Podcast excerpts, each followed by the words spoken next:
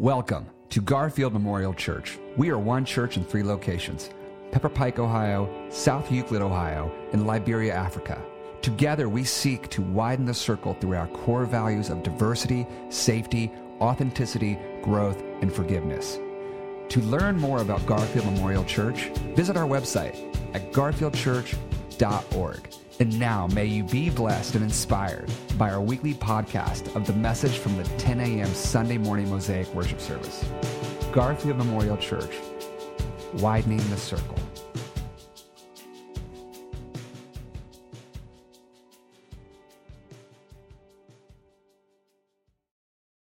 kind of day. This is what I want you to do because I know what the Lord has given me to share is pretty powerful to me, it's been transforming to me.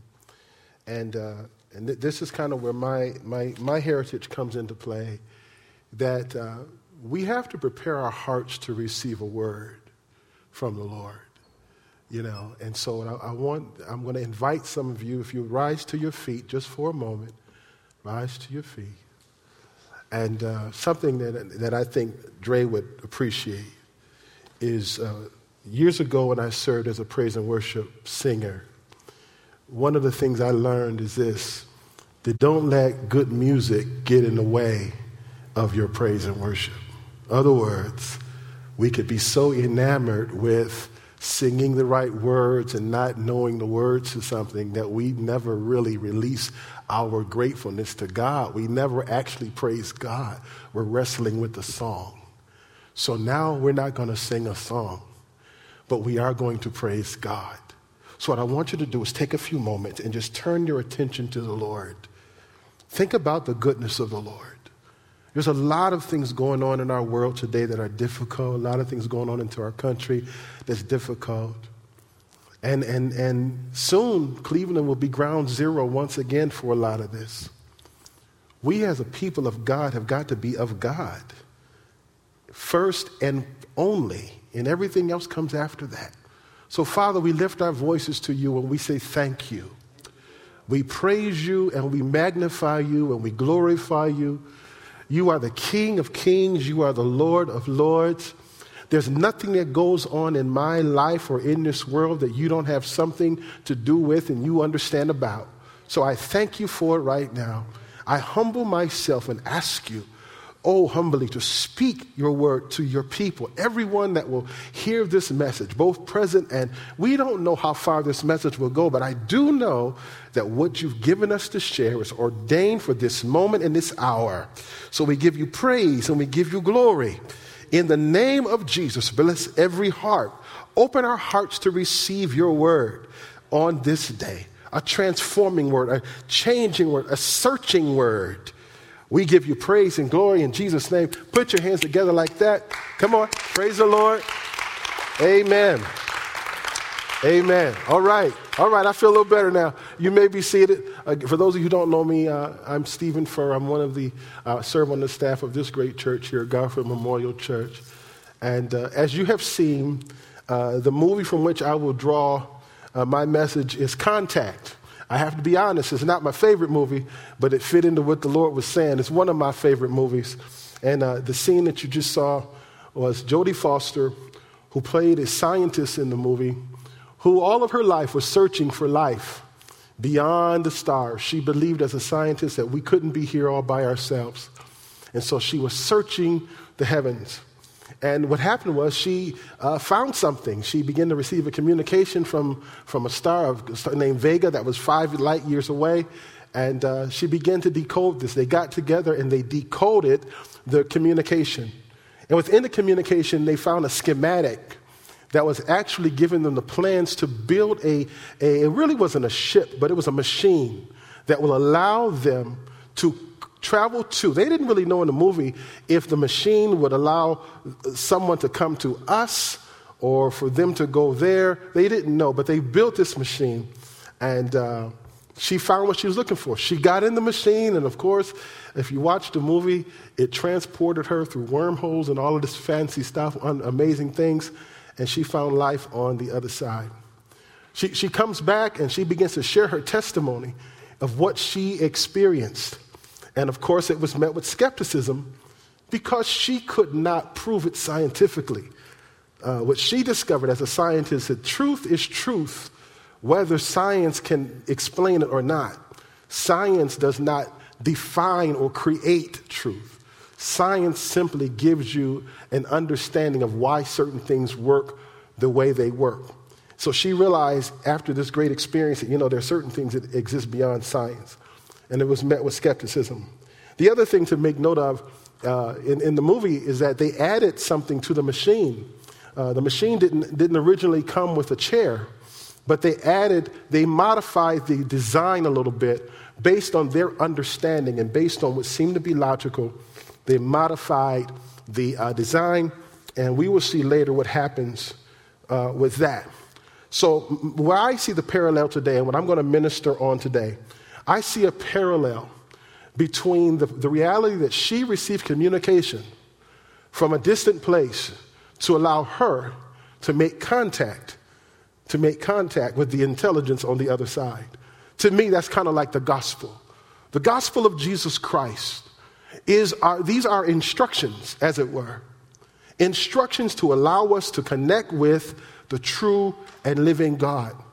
I call it the gospel according to Jesus Christ. Now, let me give you a little bit of how I came to this sermon today and why it's so powerful to me. I was sitting in, in, in, in prayer uh, probably about three weeks ago, knowing that I was going to have to minister today. My heart was, was, was hurting over the events of our country, things that have been going on in our country here uh, for the last so many months. You know, if COVID wasn't enough, you know, now we have this to deal with. And, uh, and, and my heart was sad, my heart was angry, my heart was frustrated, my heart was tired, and the weight of what I was carrying was so heavy that I was just about to call Chip and Scott and say, guys, I just can't preach. I just don't feel that I can preach. This is too much on me. And I don't want to, I just don't want to get up there in my own feelings and just mess up, so I don't want to preach. So I cried out to the Lord. I said, Lord, you know, um, help me. You know, I, I, I, need, I need your help. And, I, and I, I said, give me a word that will give me direction and give me instruction and give me peace and, and give me a word. And so uh, before I went to sleep, the Lord whispered three things into my heart that I'm going to deal with today. Uh, this is not in my slides, but I'm just talking before I get into my slides. The Lord said this to me. He said, What if I were to tell you that I didn't come to bring peace but a sword? What if I were to tell you that my kingdom was a violent place?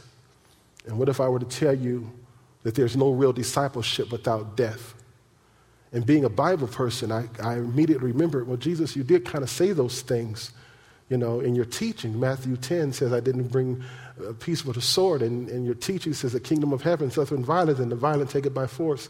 And, and finally, uh, he talked about if you're going to be his disciple, you have to deny yourself, take up your cross, and follow me. Now, I know we wear crosses as fashion, but in that world, who would take a death symbol and follow anybody? So he was basically telling his disciples, if you want to be my disciple, you have to die. So I knew what he was saying was biblical.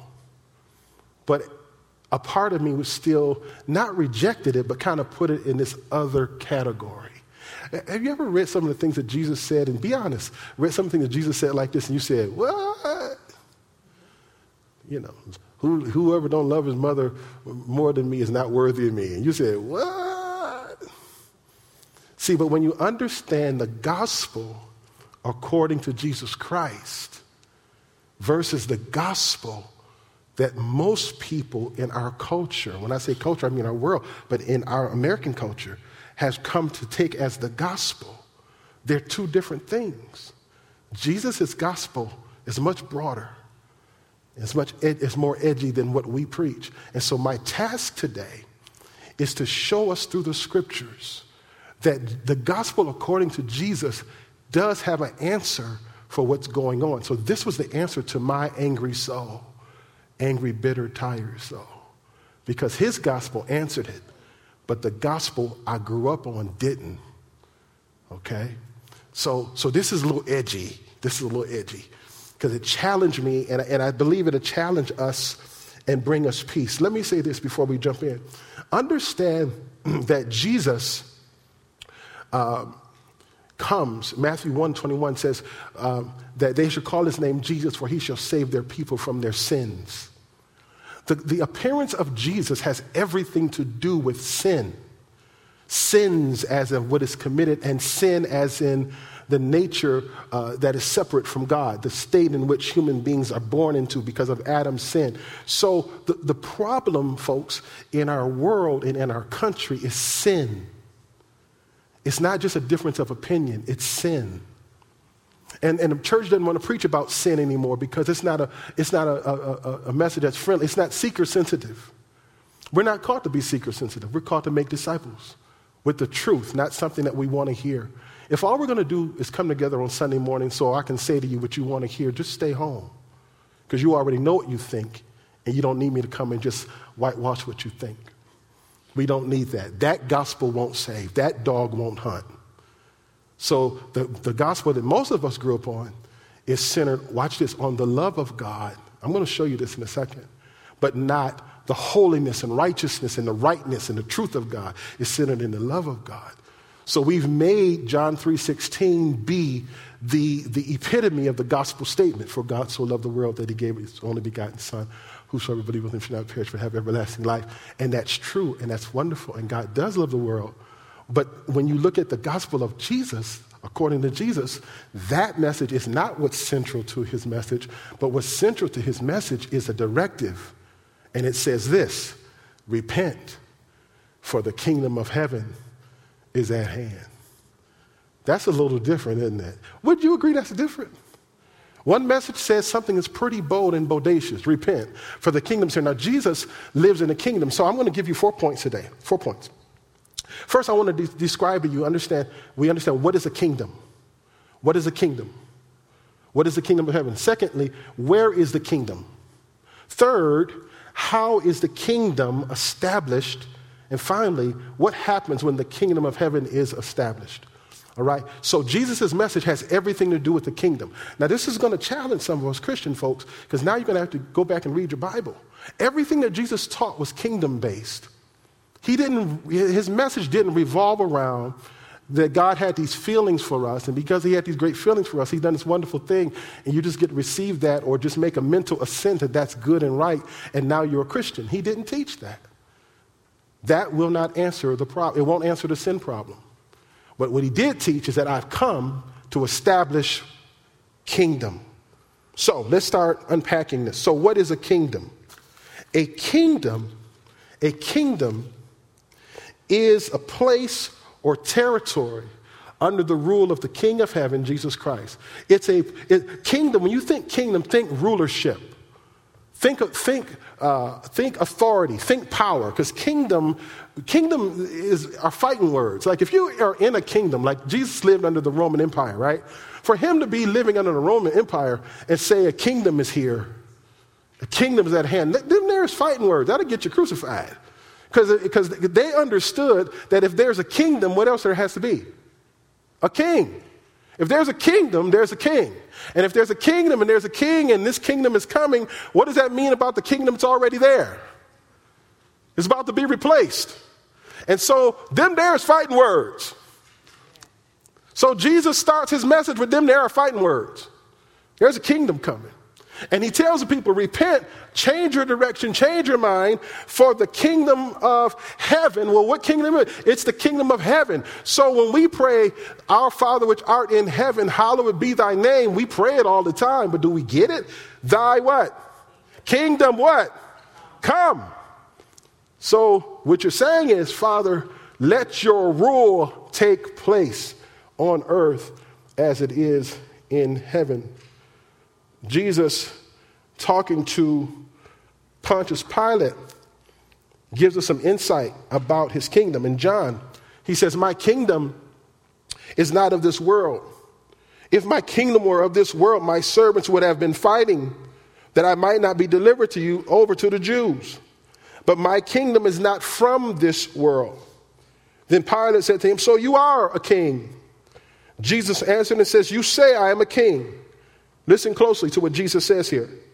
For this purpose was I born, and for this purpose have I come into the world to bear witness to the truth.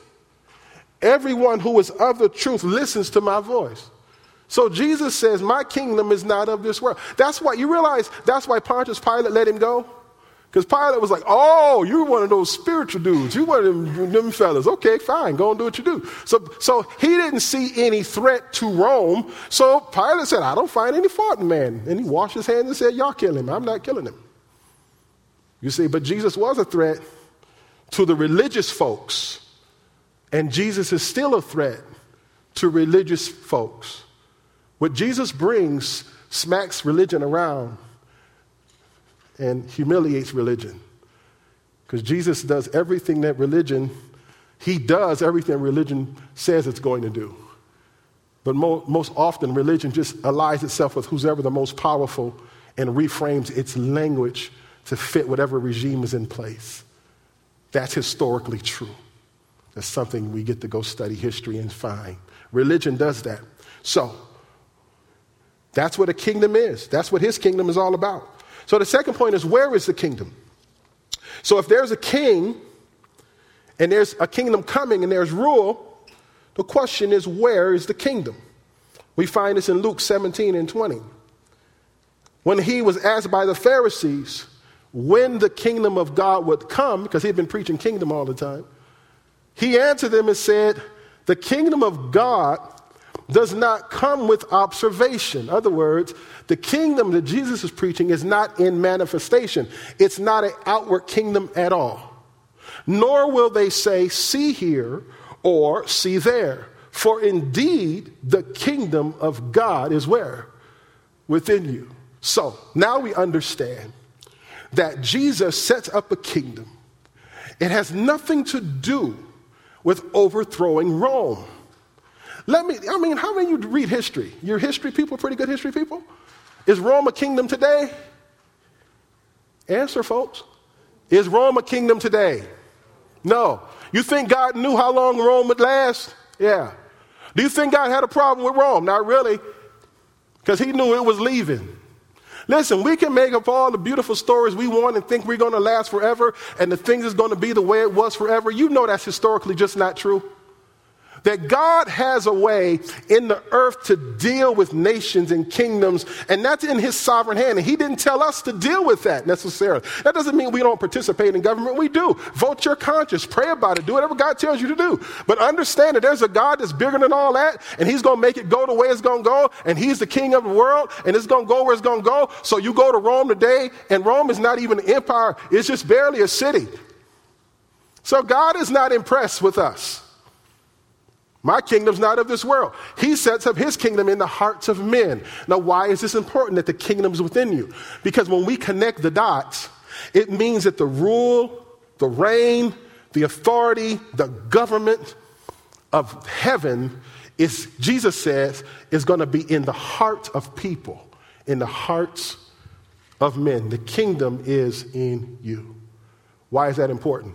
Because face it, Everything that goes on in this world that's horrible happens through somebody. Right? Hmm? Thank you. Everything that goes on in this world happens through somebody.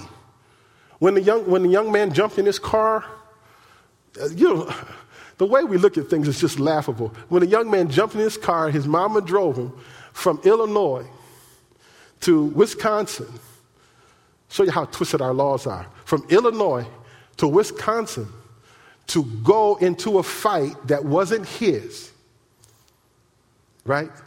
And he kills two people protecting property that wasn't his. Interesting. And now we're confused. I don't know. Well, the legal idea. Really? Right?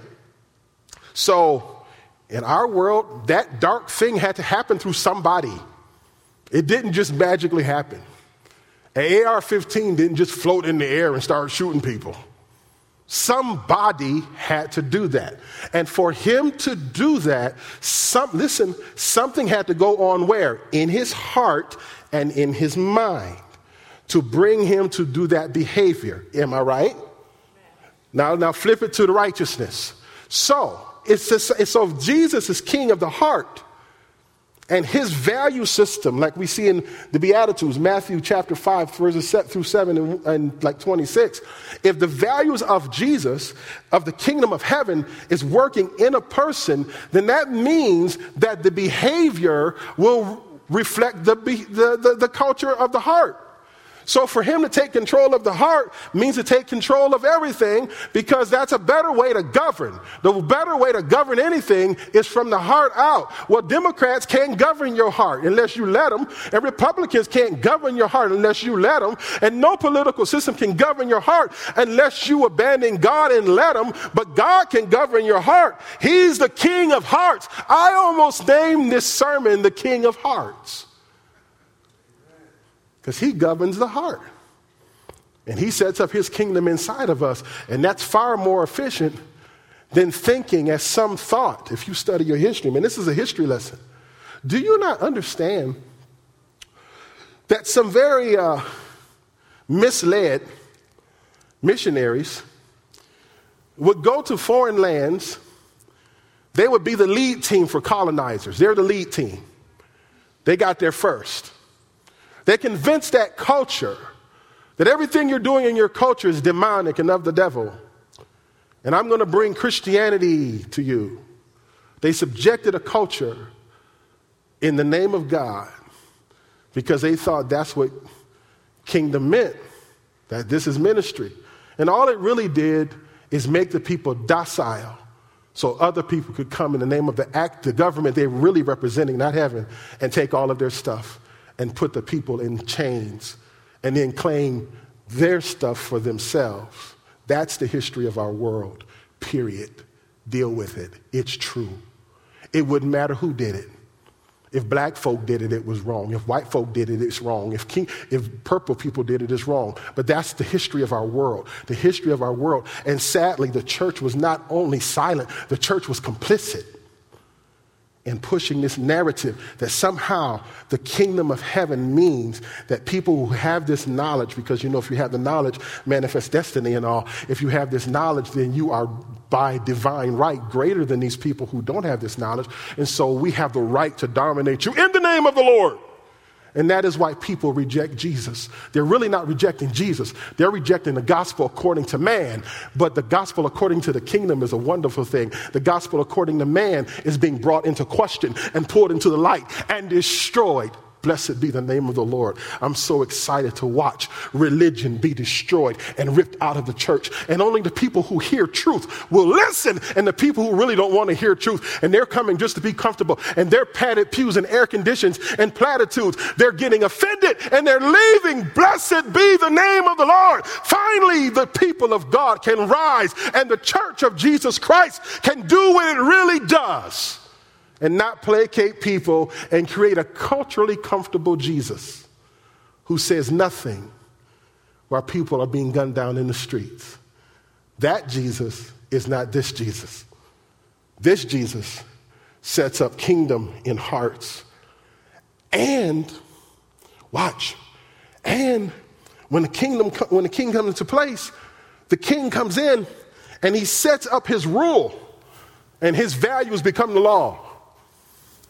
Well, what are the values?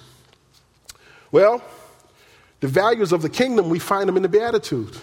I'm not going to read them all, but I'm just going to introduce you to the first one. And I just want you to compare the way we think about things today. First thing Jesus said is this Blessed are the poor.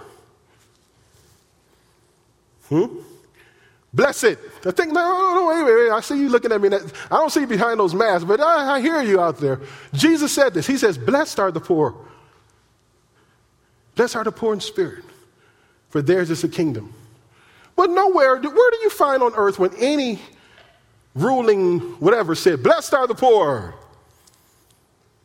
Uh, okay, where's my historians? Have you found some great little blessed are the poor? That's not the culture of this world.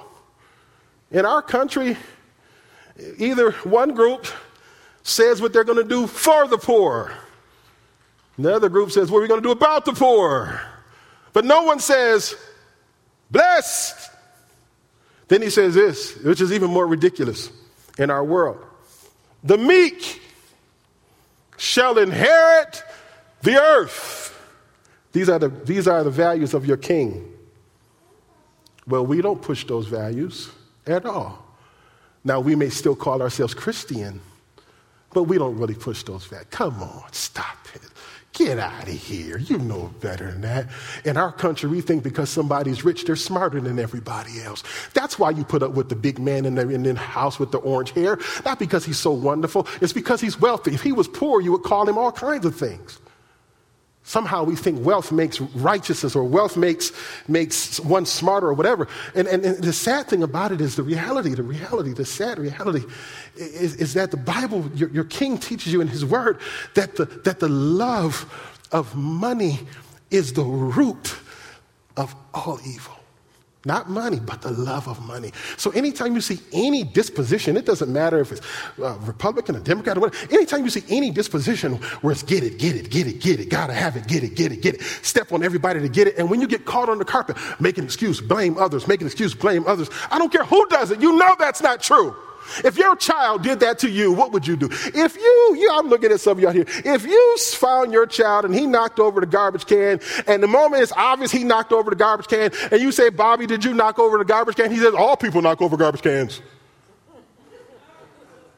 Why are you just messing me about knocking over the garbage can?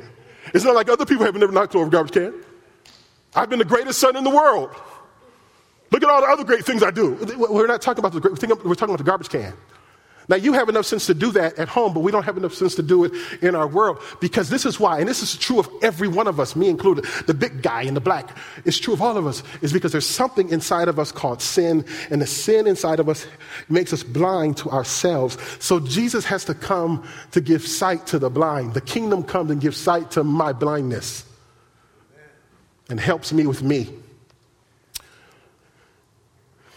So, the kingdom is within you. How is the kingdom established in us? Well, when we believe the gospel of Jesus Christ, the one that's actually in the Bible, the kingdom's established in us. It begins a process. See, he's the king of glory. He comes in and he makes his home inside of us. And this is where in my notes, I wrote, be slow and deliberate. This is where it really got me because up until this point, I was cool with everything until I got to these points, these sayings of Jesus that I, that I didn't understand. Now, if you look at it in terms of kingdom, this begins to make sense. When God sets his kingdom up inside of us, the king comes with a sword. The king comes, put that up there. The king comes with a sword. Matthew chapter 10, verse 30 through 34. These are one of those sayings that's uncomfortable. Do not think that I've came to bring peace on earth. I did not come to bring peace, but a sword. See that? What does that say? Sword. For I have come to set a man against his father, a daughter against her mother, and a daughter in law against her mother in law and a man's enemies shall be those of his own household. Now, if you now here's here's the here's the, the shit, the, the watershed point. If you're believing on a Jesus that is not a king, that's hard for you to get. If you understand that Jesus brings a kingdom, that makes sense. Because if he's bringing a kingdom, the sword that he's establishing in his kingdom is what? Truth. I come to bear witness of what? Jesus said. The truth and those who do the truth will hear me. So when truth is established in our lives, when he comes in, he establishes truth. That truth will put us in conflict. First with ourselves. You remember, y'all, y'all remember the song, and some of y'all, you know, depending on when, where, where you come from, they used to sing this old song in the black church Shine on me, shine on me. Let the light from heaven shine on me. So when truth comes, the light of heaven begins to shine in the soul. That truth puts you in conflict with self. You begin to see stuff in there and go, oh my God. You do like Isaiah saw. I, I, looked and he was high and lifted up in his train, filled the temple, and I looked at myself and I said, I am a wretch undone. So when truth comes into your life, you come into a conflict with everything that's not true. So if it so be that this man is found truth and this father has not, there's going to be conflict. Don't mean you got to kill each other over conflict, but there's going to be tension. If a daughter against her mother, same thing. So when truth comes, listen, listen, we got the picture, and it's a great picture. Remember how justice is supposed to be what? Blind. Truth is blind. Truth doesn't favor, truth favors truth. And so with God, if it's true, it's true, and if it's not, it's not. And so when Jesus comes into a person's life, the king comes with a sword. And when you understand, you, I don't have time to do it, but if you read all of Matthew chapter 10, the, the beginning of Matthew chapter 10 starts with Jesus sending his apostles to do the work of ministry, to preach the gospel, to cast out devils. Then Jesus goes on to say, hey, they're going to persecute you and throw you in jail, and they're going to kill you, and they're going to bring you for the synagogue, and they're going to, we're going to whip you. Well, that's, a, that's an interesting picture. Now, get the picture. When kingdom is established, there's one group who's receiving the blessings, healing, deliverance, breakthrough, captive set free. But there's a whole nother group of folks, the system that's being challenged by that truth, who will act against those who are speaking the truth. That's where the kingdom suffereth violence because in the kingdom, in the heart, there is a type of violence going on with truth. Then there's the external forces come against those who are preaching the truth. If you want to get shot, dead, champion the cause of poor people, they will kill you in a New York second.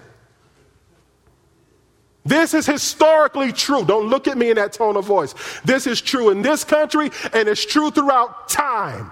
King did not get killed for mobilizing black people. King got killed for mobilizing poor people. It's true. So when you start doing gospel with poor people, or gospel with, you know, Jesus said, I come for the poor. Poor in spirit or poor naturally. Poor, who broken, bruised. You do work for broken and bruised people. Nobody celebrate that. Woo! Like social workers. I'm going to be a social worker. Oh, you're going to be broke for the rest of your life, huh? Because we don't celebrate people who work to help people. Not like that. How many teachers do I have in the room? Teachers? We don't lift up teachers and say, man, these are the greatest people in our society. They're teaching our children. We should make sure they get paid as much as they possibly can. They are actually holding our future in their hand as they raise our children because the teacher is basically raising your children for eight hours a day. There's no nowhere in our community where we say, oh, yeah, blessed are the teachers. They're the greatest people in the world. We say it, but we don't pay them like that. No, we say, blessed are the ball players because they give us entertainment. I don't care if they can make 100 billion. I'm not mad at the ball players for making 100 billion. I'm just saying that's not our culture. And we need to stop, we need to stop the BS and stop acting like it is, because it's not. That's why people are trying to get back to football games and basketball games, because that's our entertainment. We don't want to deal with these real issues where the king comes with a sword. Y'all all right? All right, me too. Watch this. Now, what, so, Pastor Fur, how is that good? The good news is that, that as the king comes into my life, and I'm sitting in that chair in my home three weeks ago, and I'm bitter, I'm bitter, I'm mad, I'm, I'm about to cut something, I'm, I'm done, I'm tired, I'm frustrated, I'm about to do something, I'm about to hook up with something, we about to, I ain't gonna do nothing illegal, but I ain't gonna be quiet no more. And so all of this, this rage, I was born in 1963. The first memory I have of life is my mother crying over the assassination of Dr. King. The first major emotion I ever felt in life was fear that somebody was going to come and burn a cross in our yard. That stuff's been building up in me for 50 years. And I was done and I was tired and I was mad at the church and I'm sick and tired of church people talking about Christianity and they sit there quiet while water hoses are being sprayed on children, while bombs are blowing up churches and the evangelical church shut its mouth and done nothing. And they still do nothing. And I'm mad. And I'm about to change something. And then the king said, Whoa, hold on there, little brother. I'm your king. I said, Yeah. He says, I ain't no wimp. I got an answer for that. Go preach my gospel. Don't preach your mess, preach this one. Don't preach that other cute stuff, preach this one. Don't sit in church and try to make people comfortable. It's not about your comfort, it's about this. It's about the king taking your heart. My king comes with a sword. Your king comes with a little lamb. You got a little soft little king. He talk with a lisp. He come with a lamb and he's so thin, he's so beautiful. He got blue eyes and blonde hair and, and burgundy hair. I don't know how he got that Jesus, little cute, little sweet little baby Jesus that don't fix nothing, don't change nothing. That's not the Jesus of the Bible. The Jesus of the Bible was a man's man. He was a hard, strong man. And in the spirit, this king brings a sword. Now, that Jesus will fix some stuff. Because listen, if God can fix me, listen, let me help you with something. If God can take a victim and put love and forgiveness in his heart, then God can change anybody. Because all of a sudden, all that bitterness was gone. Understanding came. He said, Stephen, you realize the problem with your world is simply sin. Yeah, I have a solution for sin. Preach my gospel, but preach this one. Don't preach that other stuff, because the other stuff that, that, that's, a, that's a king without a sword. And you know what a king without a sword is? Loser! Well, such thing as a king without a sword. Watch what this sword does. Watch this Hebrews 4 and 12. Still talking about the sword. Sword is truth for the word of God. The sword is simply the spoken word of God. The word of God is quick, powerful, sharper than any what? Two edged sword. This is what the sword does pierce even to the dividing asunder of soul and spirit, joint and marrow. This sword is a discerner of the thoughts and the intents of the heart. Neither is there any creature that is manifest that is not manifest in his sight, but all things are naked and open unto the eyes of him with whom we have to do. Other words, the Lord says, I'm going to establish my sword in your life, the sword of truth. I'm going to let you lay naked before me inside, and I'm going to call into question everything in your heart that's not my value, and I'm going to cut it out. So that's hope for the victim, and it's also hope for the perpetrator. The burdens that some of you carry who don't have a racist bone in your body, the burden that you carry and maybe the resentment that's built in your heart because of you carrying a burden and you know in your heart that you have nothing against no one. The king can come in and bring you light and understanding and cut that out. He affixed the victim and the perpetrator when he becomes king of their life. And if so happen that individual doesn't become king, if that person doesn't receive Christ, then he'd give us wisdom to know how to deal with a person that hasn't received this yet. Does that make sense?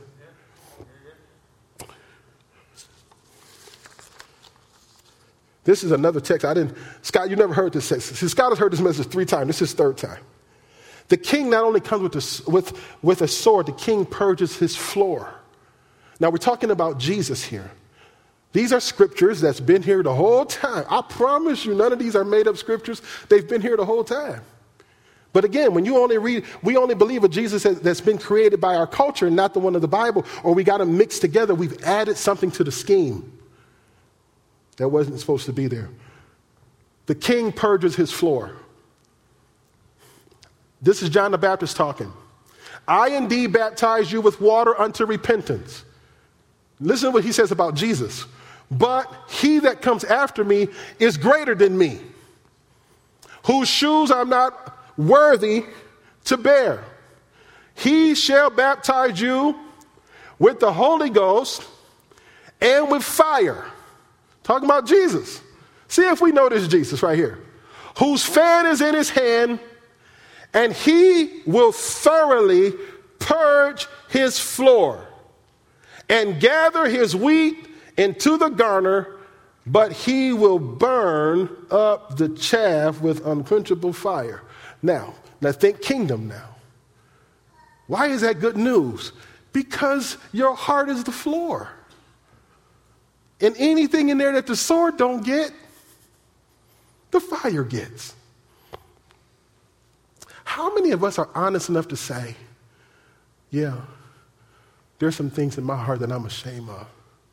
I was taught it, I know it's not right, and as much as I may try to get it out of there, it's just there. I just, I'm trying. And people, man, we're trying. Like I said, my first recollection of life was this fear and this anger and all that.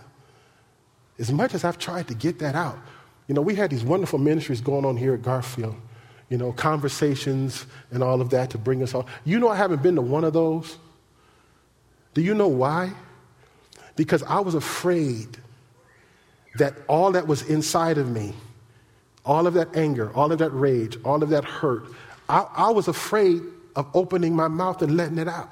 Because I, I, honestly, I honestly did not know what, you know. I mean, you know, people say, I want you. You ever have people say, tell me your heart, man. Tell me what you really feel till you start talking. And they start stepping away from you. Oh, man, I shouldn't have said that. I should have left him alone. And that's how I felt. So God comes and he shows me this real truth. He says, Listen, Stephen, I'll purge the floor of your heart I'll burn up everything. I will purify you. I'll listen. Oh, James Cleveland said, Please be patient with me. God is not through with me yet. But when God gets through with me, I'll come forth as pure gold. He'll let the fire of his holiness burn in my heart and he'll burn off the dross and leave pure gold. This is the great hope of the world. This is the great change that we're looking for. It doesn't come through a political system. It cannot come through a political system. Whatever the political system is, it is. But guess what? What? God is, He's the King of hearts. He comes with a sword and He will purge the floor of my heart. That's good news. Now, watch this. It's only good news for people who are trying to do truth. If you want to hang out where you are and st- be stuck where you are, you want to keep on believing foolishness, this is not good to news to you. In fact, you're very uncomfortable right now and you want to go home. Good. That, that, that means that the word, the truth did what it's supposed to do. It revealed the contents of your heart. Now, it doesn't mean later you won't come to it, but it means like right now you're not ready. Listen, can I say this to you? When all of this is over, which it'll never be over, we've changed into a place. Let me tell you something. What's going to be left is this, pastors. What's going to be left is that exactly what Jesus says people who do truth will listen to me. That's what Jesus taught. Don't, don't, don't cubbyhole that. Jesus said over in Matthew, uh, St. John 3, he says, listen, he that believeth not, this is Matthew, this is John 6, 3, uh, 17, 18, 19, and so on. He says, look, he that believeth, he that believeth is not condemned. He that believeth not is condemned already. This is what Jesus taught. He says, and, and this is the condemnation that the light has come and men love darkness rather than light because their deeds are evil. This is what this Jesus teaches. We don't say nothing about that. We say anything about that? No. He says, but look, but he that doeth truth comes to the light, that his deeds may be known. So there's a place in your life when you're not ready to do righteousness, you're, you're stuck in you where you're stuck, and that gospel will drive that person away. But the person who's ready to get it right and walk in truth, that gospel will draw them into God. Are you listening? The king purges his floor. When the king comes in, we die to sin. When the king comes in, we live unto God. Let's just go to that. We live unto God. For the kingdom, Romans 4, 7, 14, 17, go to that one, folks. For the kingdom is not meat nor drink, but righteousness, peace, and joy in the Holy Ghost. So when the king comes in, he does this wonderful work in the hearts of men. Now, I'm going to go to my clips as I close this, because this is the premise of my message, and this is what I know for. I, this is what I know for myself. I can't speak it for other people. But what happens, what's happening in this clip is that uh, she is objecting to uh, this piece that was added to this machine that she gets in. And we're going to look at that clip and I'm going to comment.